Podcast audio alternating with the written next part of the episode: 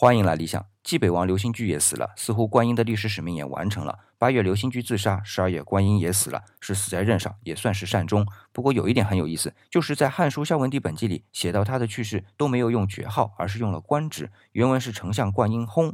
而《史记·孝文帝本纪》里虽然没有写到观音的去世，不过在《樊梨藤冠列传》里写到观音的去世，也是着重于他的官职。原文是因以丞相卒。